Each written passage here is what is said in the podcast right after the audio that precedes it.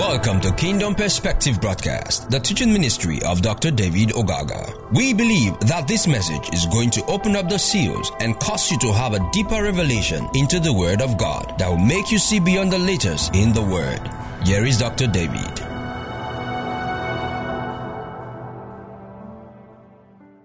Exhort you. Once again, we worship and give you all the praise, glory, and adoration that is due you. We come once again to receive instruction from you. We thank you for what you're doing already. Now, enlightening our hearts to be able to comprehend and to know your intent and purposes for creation. Thank you, precious Father. In Jesus' name. Amen. Okay. So we continue with uh, what is man.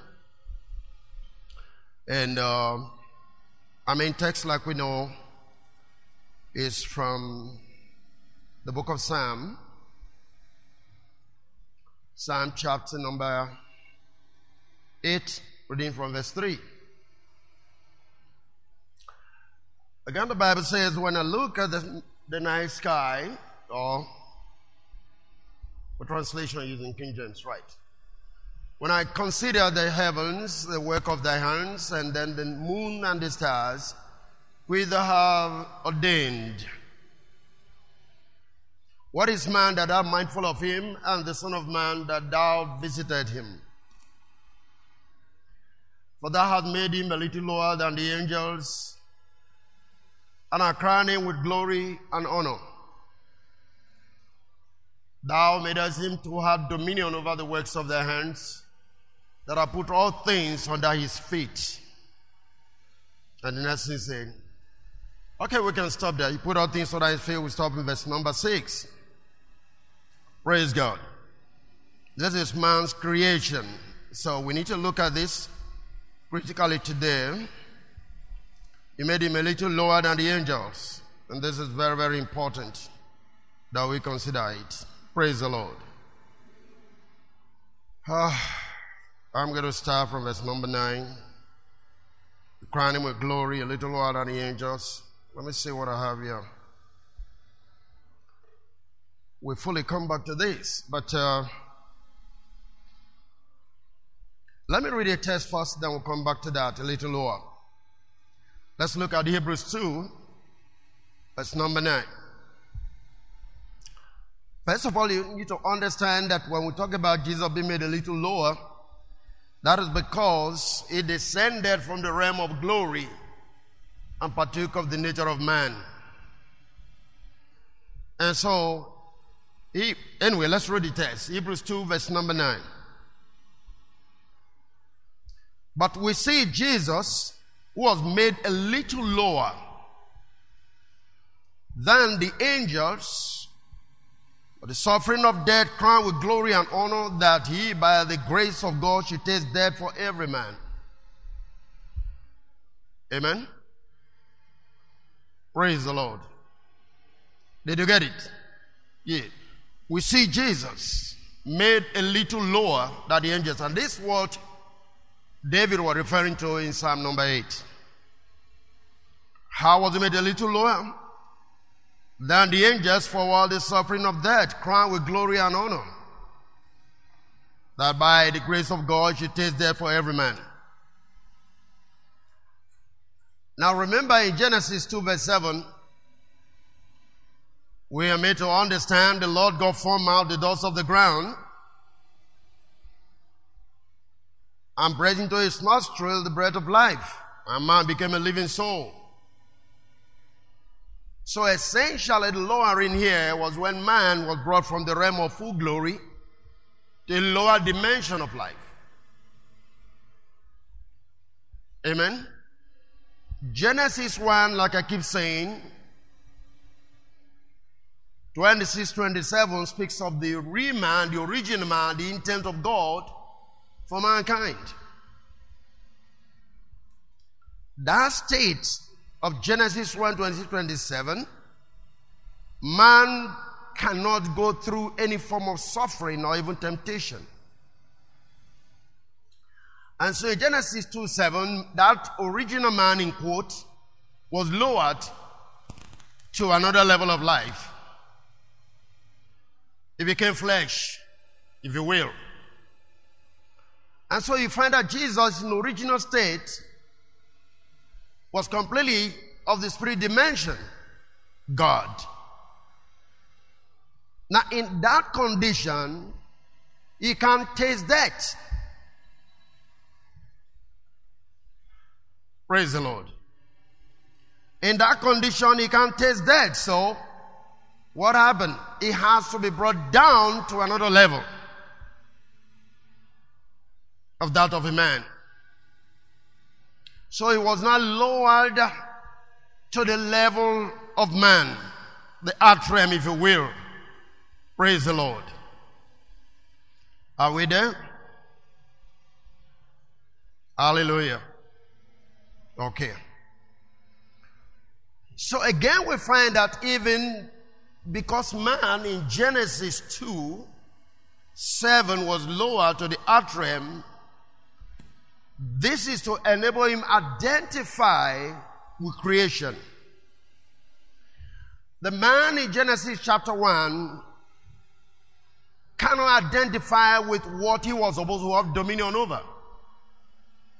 He was made to have dominion over everything that God has created. So for that to happen, it has to be brought down to a lower level. Praise the Lord. Are we following? Good. Man has to be brought down to a lower level. And so, the lower level has to do with identifying now with the realm that was able to have dominion over. You see, Christ couldn't have been able to rule over man, in quote, judge man, if you will, if he will not partake of your nature. That is the point. And it's important you understand that. He can't partake of your nature except if to be brought down to your own level. Praise the Lord. Okay. So again, now we begin to see. Go back now to Hebrews, chapter 2 that we're dealing with. Trying to get something here very quickly for you as well. Hebrews chapter 2 that we're dealing with so that you can also pick it up from there. So, go to verse, um, one minute. Okay, this is now I think we should take it from verse number 6. Let's take it from verse number 6. Praise the Lord. Go back to verse number 6. But once in a certain place testifies saying, What is man? Get it that. That means he's referring back to Psalm 8. What is man that I'm mindful of him, or the Son of Man that have visited him? That made him a little lower than the angels. Like describing man, Thou crownest him with glory and honor, and thou didst set him over the works of thy hands. But thou hast put all things under his feet, put all things in subjection under his feet. For in that he put all things subjection under his feet, he left nothing that is put under his feet. By implication, man is supposed to have complete control over everything. But now we see not yet all things put under his feet. But we see Jesus, verse number 9. So you see that is describing first man, and then it's using Jesus now as an example of what man was supposed to be. But we see Jesus, verse 9, was made a little lower than the angels for the suffering of death. So it's like saying, if you want to understand what happened, you can see that from the life of Jesus, who was all spirit brought down into the realm of being a human being. Amen. For the suffering of death, crowned with glory and honor, that he by the grace of God should taste death for every man. I'm going to explain that. Verse 10. For it became him of whom are all things and by whom are all things in bringing, this is the point, many sons into glory to make the captain of their salvation perfect through what? Through suffering. Is to bring many sons into glory. Now, for that to be done, he has to come to the realm of where the sons are to be able to raise them up. in partaking of their own nature, identifying with them. You see, that's why I discovered that most times, before we heal or do certain miracles, the Bible says he had compassion on the people. He had compassion on the people. He will identify with them. He will relate to the condition that they are in. Praise the living God. Verse 11. For both he that sanctified and they who are sanctified are of one, for which cause he is not ashamed to call them brethren. He's not ashamed to call us brethren. Now, if he was in chapter 1, in quote, of Genesis being completely spiritual, there is no way he can call us brethren. Is that okay? Okay. Verse 12. Saying, I will declare their name unto my brethren in the midst of the church. I will sing praises unto thee. Praise the Lord. I will confess thy name among my brethren. Now, you, you understand that. That's the relationship. He has to come down. Don't forget what we're dealing with. Man, in his glory, in his dominion, is meant to have all things. But no, creation already fallen. Therefore, we shifted from the place of having that total dominion. Now, the intention of Jesus is to bring us back to the place of that authority and dominion. And for that to be done, he has to identify with us. And one of the things that we were suffering from is the issue of debt, is the issue of uh, a lower nature than that of the angel. So himself had to come down to our own level to identify with us, and in that condition, he could call us brethren. Amen. Praise the Lord. So yeah, he said we taste death. Verse 9. I might stay dead for every man. This is very important. Consequence upon the fall of Adam. The whole human race became sinful in their nature and in everything that is supposed to be associated or follow on with that fallen nature. Praise the Lord. And the consequences of those fallen nature or the sinful nature was death. So man was exposed to endless sinful life of activities and consequences that finally leads to death. So Jesus have to identify with this nature of man so that he can taste that. Now, the point is this. He has to come to redeem you from that condition or and the consequences of the condition that you find yourself. And I'm saying for that to happen, he has to identify with your own type of nature, which is now flesh and blood. And that is the lowering. That's why Philippians will say, he taught it not robbery to be equal with God. Amen?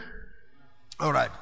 So, he did this to redeem us, to take us back to himself. Now, for that to happen, he has to take on the nature of man and suffer the penalty of sins. Now, that's something that's very important here. Let's read the scripture. Um, but I get the scripture for us now. In the book of Matthew 26, verse 39. Matthew 26, 39. And he went a little further and fell on his face and prayed, saying, Oh, my father, if it be possible, let this cup pass from me. Nevertheless, not as I will, but as thy will. Now, what I want to explain there to you is the word cup. In the Greek world, if a criminal is to be killed, for instance, let me even use the life of Socrates. Socrates was judged by the Athenian courts, Athens.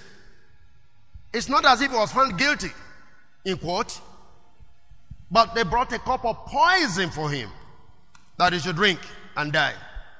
His friends actually told him, Don't take this because you are not guilty. But with speed, And with rejoicing, he took the cup of poison, drank it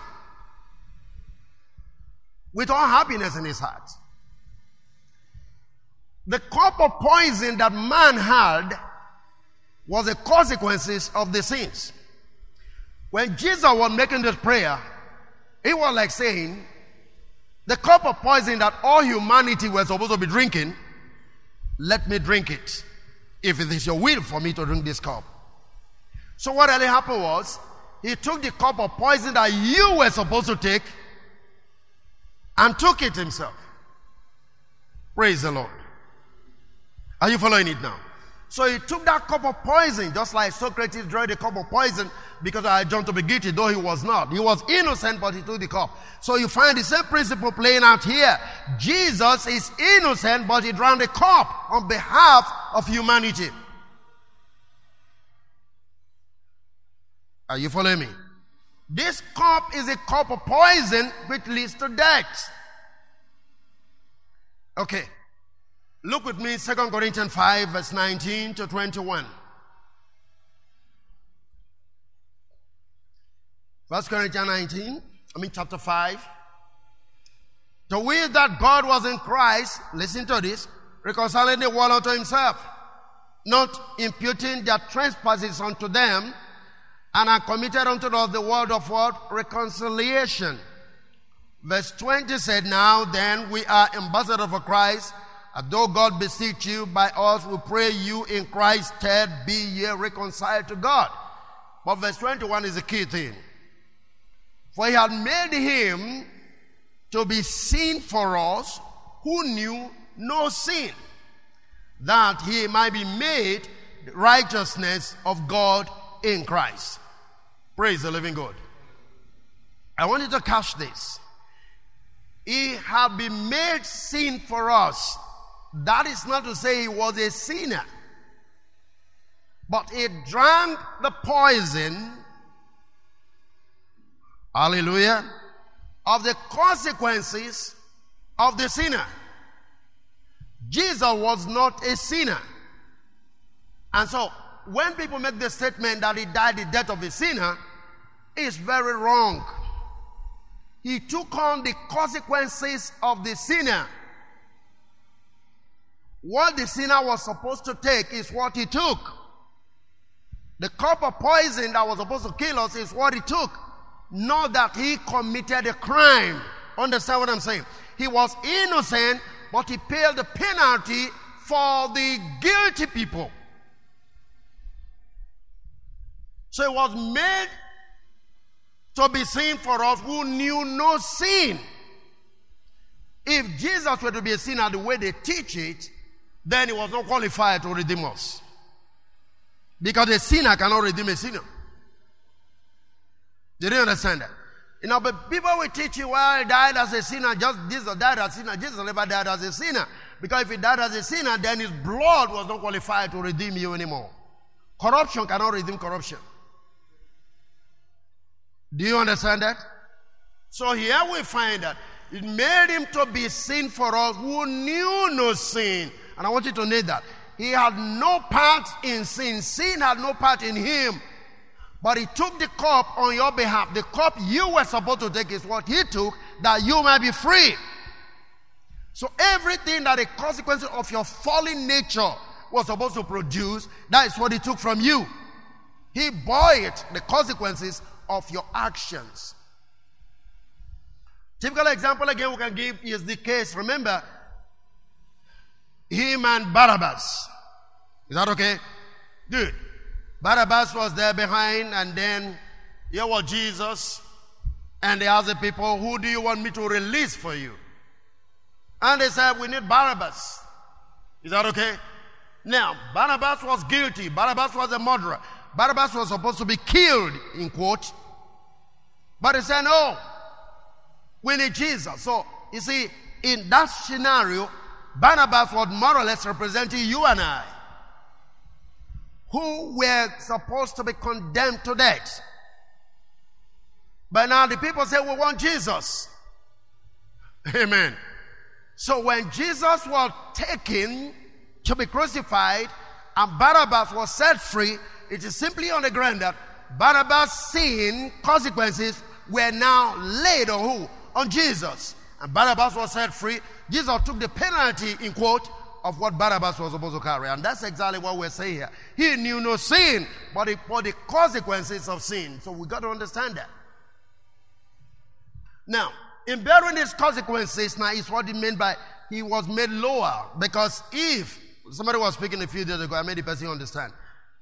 Jesus laid aside his deity. If he were to retain his deity, he would not die. He would be completely spirit. But he laid it aside. It's like you take a garment and put it aside and do whatever you want to do. When you're finished, you take up your garment. So the truth is, when he walked out of the cemetery, out of the grave, he took back his own deity. If he had that deity with him on the cross, there was no way he could have died. Praise the Lord. So, the incarnation of Jesus, the crucifixion, his dying, his rising, his ascending to heaven, and becoming a mediator at the right hand of God, is full of the proofs of God's infinite love for humanity.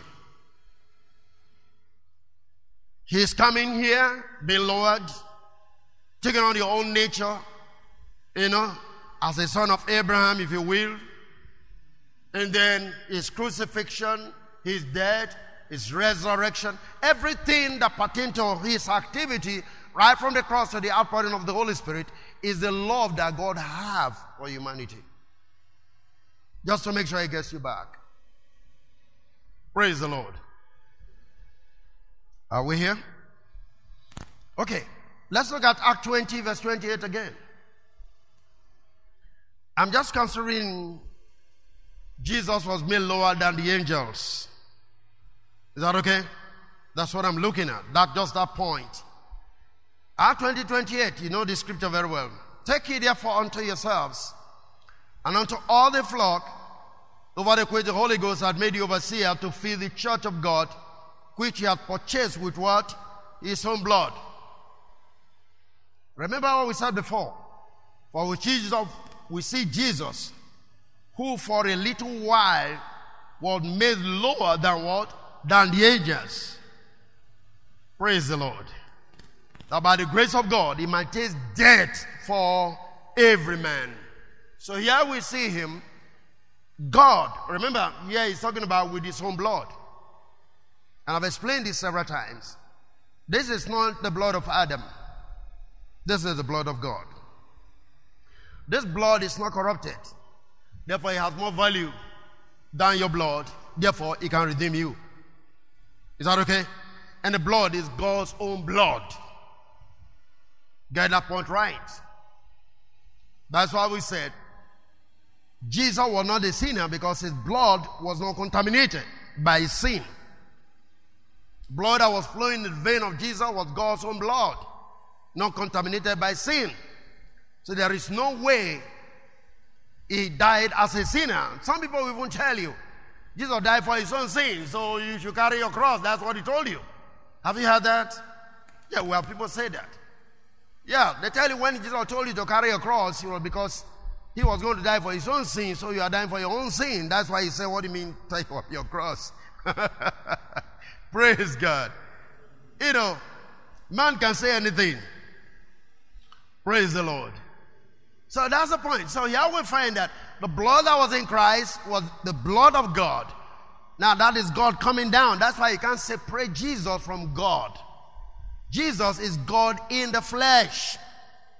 Is that okay? God in the flesh. So what we're saying is he came down from being God to become a human being, but he retained the blood. Remember, before Joseph knew Mary, she was already pregnant by the Holy Ghost, which is the Spirit of God. Is that okay? So, the blood that was in Jesus was not the blood that came from Joseph. So, here is the point. You know, for a child to be born, the father have to contribute. Is that okay? The cells, all right.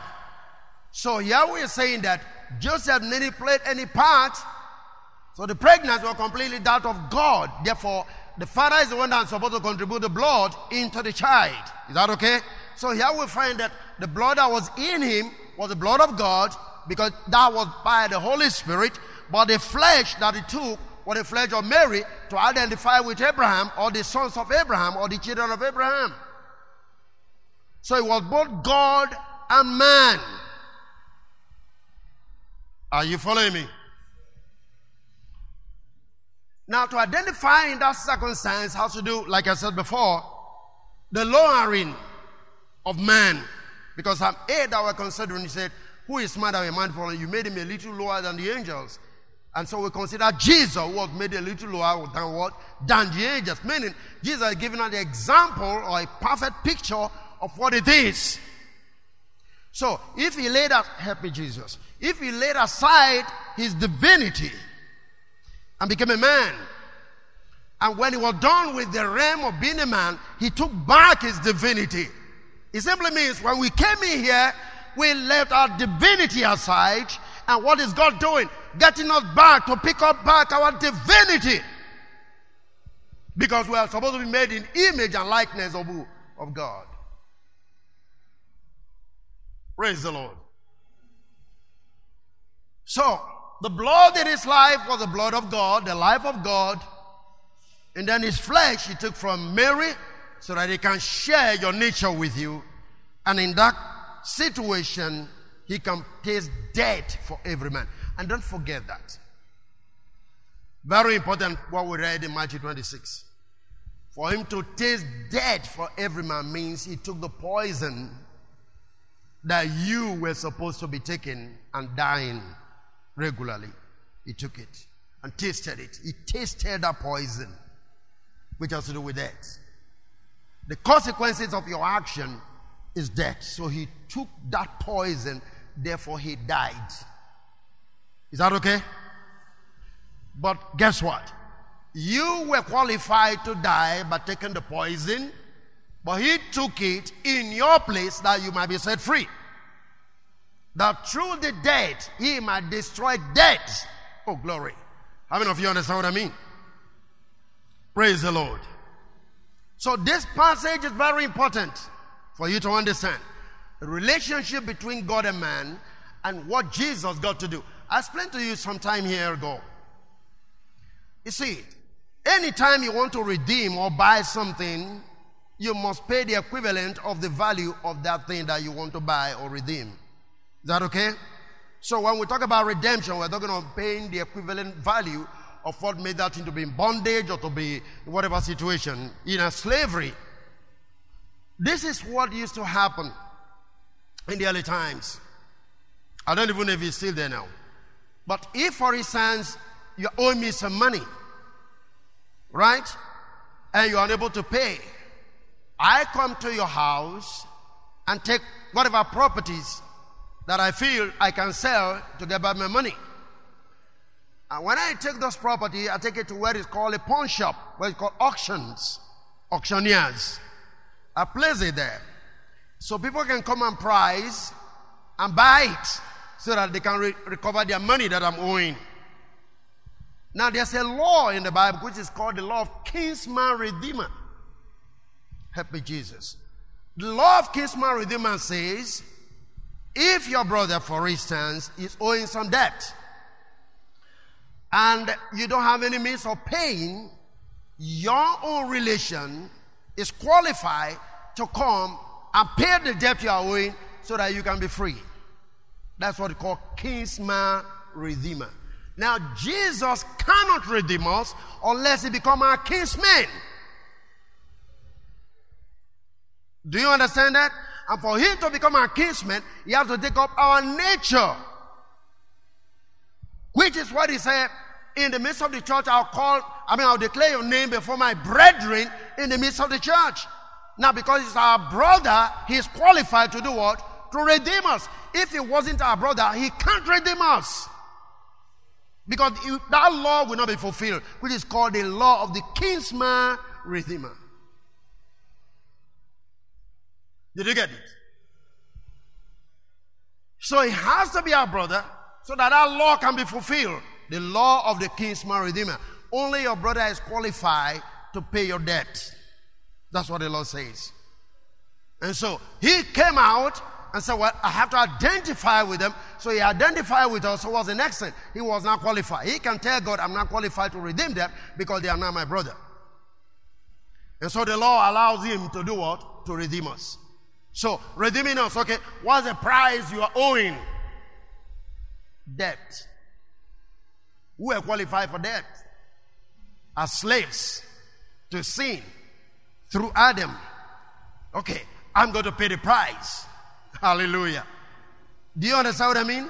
So now he paid the price so that we can be free. So what's the next thing that's going to happen? Oh, hallelujah. You see, in Adam, we left our divinity, we left our own glory, we set it aside, we got corrupted. Now, Jesus came as our own redeemer. You can equally say, Adam sold us to the devil. Is that okay? He sold us up to the devil. So now we were slave to the devil. Now he has to buy us back. And as our kinsman redeemer was not qualified to buy us back. And so when we got into Adam, we lost our glory. We set our glory aside. Just like I said before, he came down from heaven, set his divinity aside. By the time was done with what he wanted to do, redeeming man, was the next thing he did? He picked up his divinity, like he said before. He spoke that to the Father. Father, let them know that I came out of thee and I'm come back to thee. The glory that I had with you before, that I may have it now. Hallelujah. So he's going back to the realm of glory that he had before he became a man. That's a level of lowering. From the level of glory as God, he became a man. Lowered for a little while, not for a long time. Maybe next week I'll deal with that one little while, a little bit. Praise the Lord. Are we together? Yeah. So, for a little while, now for the period of time, help me, Jesus. For the period of time they lived on the earth was the whole of the little while. You can call it three and a half years. You can call it 33 and a half years. That's a little while. Is that okay? We see Jesus, hallelujah, who was lower than the angels for what? For a little while. For how long? 33 and a half years. And he took back, or he took back the glory that he had before he was lowered onto this realm. So, like I said, we being his brother, he is not qualified to do what? To redeem us. And he did that. So it's like went to God and say, Father, yes, this is the point. They are not my brothers. This how much they are owing, I can pay because I'm qualified as their brother. So he paid whatever it was. And he paid with his life, which is dead. So if he died to set you free, then you are free indeed. Now begin to understand that. If the Son of Man will set you free, then you are what? You are free indeed. So before he came, you were in slavery. You were in bondage. You know what? you were in captivity. And that's part of what we need to be dealing with, which I think the church is missing. There is something that is called the year of Jubilee. In the principle of the year of Jubilee, I think 20, 50 years, what happened is, if for instance, you have a child and then you owing some debt that you couldn't pay. It's like, remember the prophet whose children, widow of Zarephath, was supposed to be in slavery? You come and walk off the debt your father was owing. So you could be in the farm, you could be in the field, working every day. Is that okay? Right. So now this is the way it is. On the year of Jubilee, help me, all debts are cancelled. Even if somebody took your land, it has to be returned to you once this year of Jubilee. It's a year to equalize everybody in the society. So if your child was in slavery for that a long time, when Jubilee comes up and the trumpet of Jubilee sounds, you are free. You can regain back your property. So, let me give you an example. Now, this is the way it works. You were supposed to start 50 years. But if Jubilee years are already counted up to 45 years, then you are going to serve just five years. Not 45 years anymore. Not 50 years anymore, rather. Is that okay? Right. So, take for instance, if your father got into slavery and now you were there working for somebody else,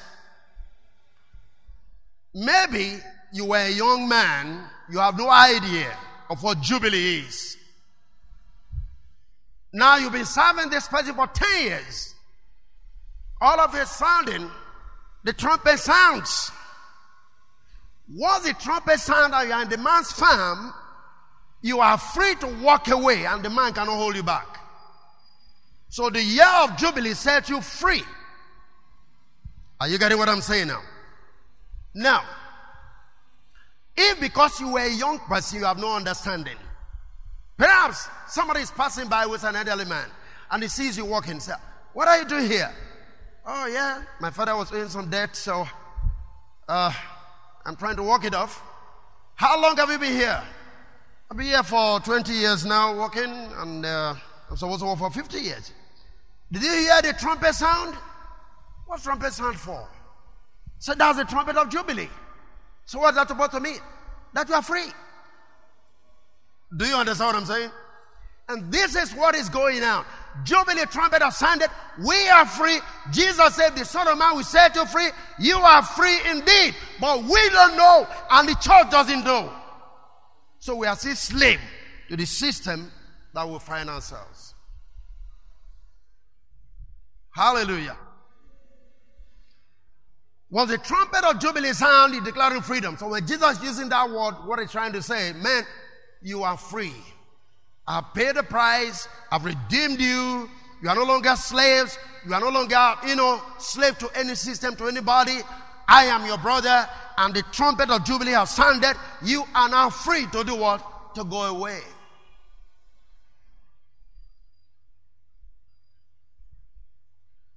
So even if a Satan or anything try to hold you back, let them know you've heard the sound of Jubilee. Praise the living God. You heard a trumpet. You can declare that. It's part of what you can be declaring daily to yourself. I got the voice of the trumpet. I am free. If the Son of Man will set me free, then I am free indeed. You got to understand it. He did not only pay the price, the trumpet of Jubilee has sounded. And Jubilee speaks of 50. And what happened on the day of Pentecost? 50. Pentecost means 50. The Holy Ghost came down. You are free.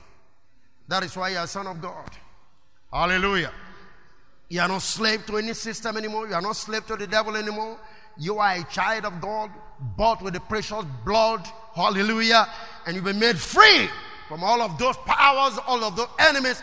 Therefore, no power can hold you back. No enemy can hold you back. No system can hold you back. You don't have anything. Look at what Jesus said The prince of the world cometh, he shall find nothing in me.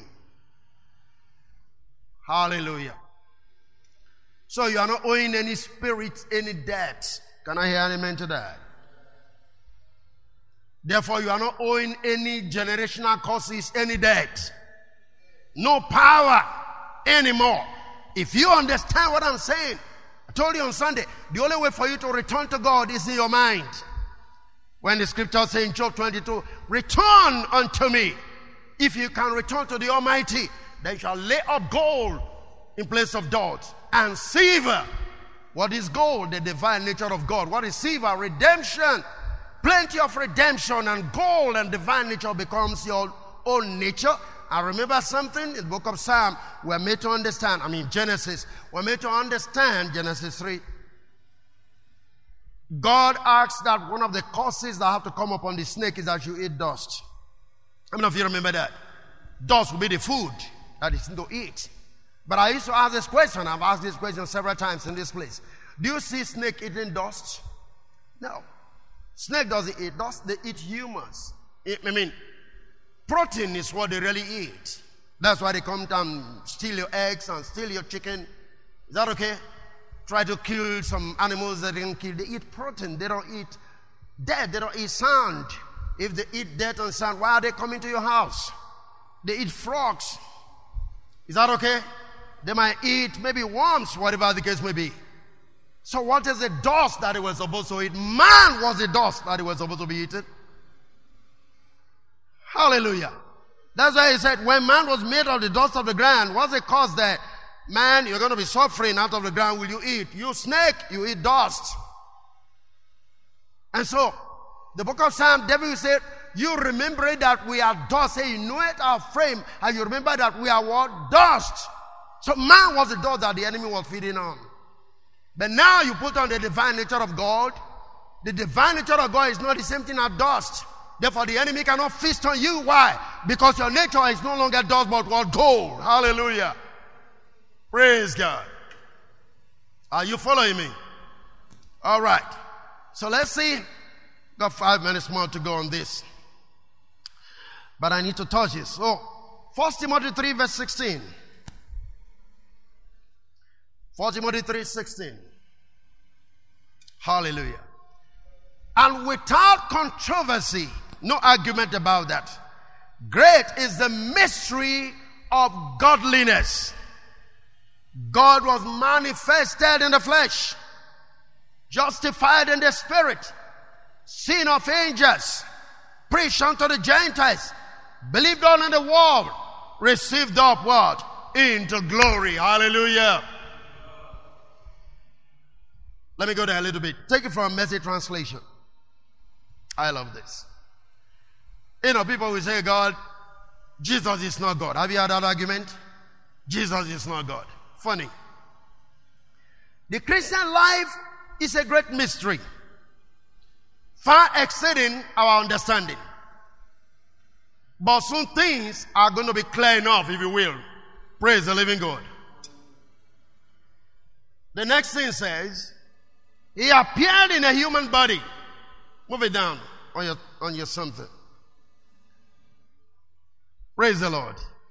I don't know how that is going, but this is what he says. He appeared in a human body, was proved right by the invisible spirit, was seen by the angels, he was proclaimed among all kinds of peoples, believed all over the world, taken up into heavenly glory. Okay, go to Amplified Translation. This is a lowering, is what I'm trying to describe now. You understand that? Okay, Amplify. Praise the Lord. And great and important and weighty, we confess, is hidden truth, the mystical secret of godliness. He, God, He, God, was made visible in human flesh. Praise God. Did you get that? Justified and vindicated in the Holy Spirit was seen by angels, preached among the nations, believed on in the world, and taken up what? In glory. Hallelujah. Amen. So here we find number one, Jesus was incarnated. Number two, he suffered death as an expiatory victim. Number three, the person in whose behalf he suffered were the whole human race. And everyone who is human creature. Number four, this Jesus now is in a state of highest glory and what? And honor. These are the four things you find in that passage. When he said justified by the Spirit, this is very simple.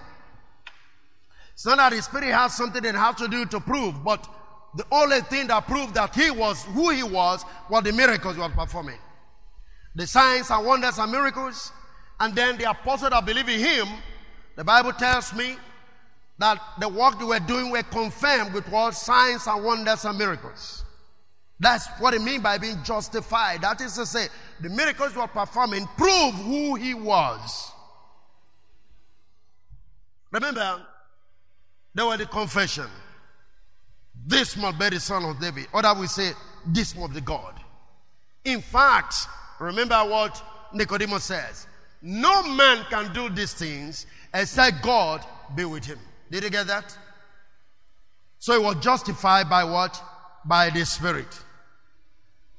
And then his death And that resurrection, like we know in uh, Romans chapter 1, 3, and 4, especially verse 4, he was resurrected and become the Son of God through the Spirit of holiness. Amen?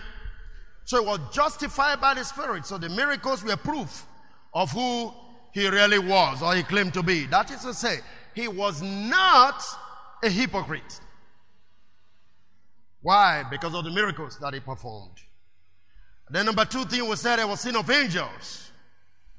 We know that angels, look at first, first Peter, was it first Peter 1 verse 9, second Peter 2 verse 9. We talked about receiving the end of your salvation, even the salvation of your souls. Of which salvation the prophet had inquired and said diligently, who prophesied of the grace that should come. Verse 11 says, searching what or what manner of spirit the time Christ was in them, they signify when he testified beforehand the sufferings of Christ and the glory that should come. Verse 12 says, unto whom it was revealed that not to themselves, but unto us.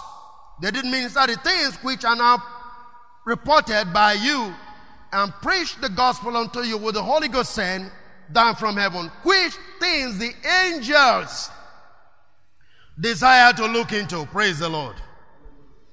The desire to look into angels, we're trying to see what it is. One of the things that angels have no understanding about is that you, as a human being, can become a son of God. Do you understand that? So, your salvation, that redemption work, was a mystery. So, Jesus came down and moved back into glory. Angels are amazed about that transformation. It's something they really, really cannot fathom. Praise the living God. And then the next thing you see there, it was preached unto, unto the Gentiles. And this was very simple. Not only the Jews received the gospel, the Gentiles also received the gospel. Cornelius' house, when the first Gentile came into the Lord. Amen. Praise the Lord. You got the point right. So and the next thing, know that what Gentiles were admitted to the kingdom of God. Remember, there was a middle wall of partition in the days of Moses in the temple. So when they go there to worship, the Gentiles stay this way, the Jews stay this way. And part of it was covered for animals that they bring in for sacrifice. That's where you also have the money changers because when people are coming to the feast, different tribe, I mean, different nations come with their currency. So the money changers are there to be able to change money for you to buy the gold for your sacrifice. Is that okay? That's why you had the money changers in the temple. When Jesus said, My house will be called the house of prayer. But you have these people who are just there for business, forex trading. Amen. Instead of going to worship God, they went for forex trading. They were just there to eh, make sure, you know, yeah, maybe you come from Nigeria, you come with your naira and they have to change for you, you know. Forex trading was going on. Yeah, so when Jesus came, broke down the middle of partition, drive out all those who were selling because we have no need for animals anymore. So the business ended. Why? He being the Lamb of God. You don't need any other lamb. He is now the Lamb. Praise the living God. Okay, so Gentiles were now incorporated into the kingdom of God. By implication, every one of us, Jews and Gentiles, we now have access to the most holy place. Amen? That's what it means, preach to the Gentiles. That the next thing is a believer on the wall. And that's the point. Here we find that the message was received by all mankind as the promised Messiah. So no matter what your tribe is, no matter what nation you belong to, we've come to the conclusion that Jesus truly is the Messiah. Even though the Jews, some of the Jews will not still believe, we do know that a lot of Jews, the priests, they also believe at the end of the day. But all over the world, whether you be Chinese, US, Mongolian, wherever it is. Think about it. That's a mystery of the godliness that we're talking about. Jesus is accepted as Savior all over the world. No matter the tribe, no matter the nation, whatever it is, is accepted as the Savior of the world. My parents were at the worship, and they will always tell you, at the worshipers, they will always tell you, my mom in particular will tell you, Jesus is the Son of God. Amen? Jesus was more than Jesus is the Son of God. Sometimes I used to wonder, how did I get to know about that? That's a mystery. Amen? Praise the living God. They were going to church, but they know that Jesus is the Son of God. They believe it. We know that the Son of God a very good man. What is son of Mary? Very good man. My mom will be preaching to me, even then when I've not known the Lord. Hallelujah. How's he got to know all of that? I don't know. Praise the living God. But that's a mystery. So all mankind have come to see that Jesus is the Son of God. And why? Because he died for all mankind. Hallelujah. Amen. All humanity. And so scripture will say, as in Adam all die, even so in Christ shall all be made alive. So everyone that's seen in Adam is also expected to come to the knowledge of the truth. Praise the living God. And now we'll find what received up into glory. The next scene there is what received up into glory. That even the human nature which took on the Virgin Mary, finally when he died, he became who he was supposed to be, moved up into the place of what? Of glory. Praise the living God. Hallelujah. Hallelujah. So that is a mystery of our worship. That's a mystery of our religion. God, the Almighty Father, became a human being, identified with us as our brethren, so that through that medium, he can take the cup that we're supposed to be drinking. He drank the cup, he paid the price for the offense that we committed. He committed no offense, he was guiltless. How many of you remember? The priest came to examine him. How? They were asking him, What about the things they're saying about you? What have you got to say? The Bible says, He will say nothing. As a lamb led to the altar, he opened not his mouth. That examination, that examination was what the priests normally do. Anytime they want to offer sacrifice, they want to examine whether. Remember, the animal to be offered uh, must be without blemish, no fault. So when they were questioning Jesus, that was the priest examining this Lamb of God if there was a blemish or not. Did you get that? Are you with me? Yeah. Matthew 27. They went to examine him. They are saying all this thing about you. What have you got to say? We don't open his mouth. Silence. But they wanted to find out. Later when they left, they said, We find no fault in him. How many of you remember that? That means this lamb have no blemish, have no spot, is qualified to redeem mankind. And that's why I said in the beginning, like I was trying to explain a few days ago, I've explained to you one of the major reasons why I have to go through baptism.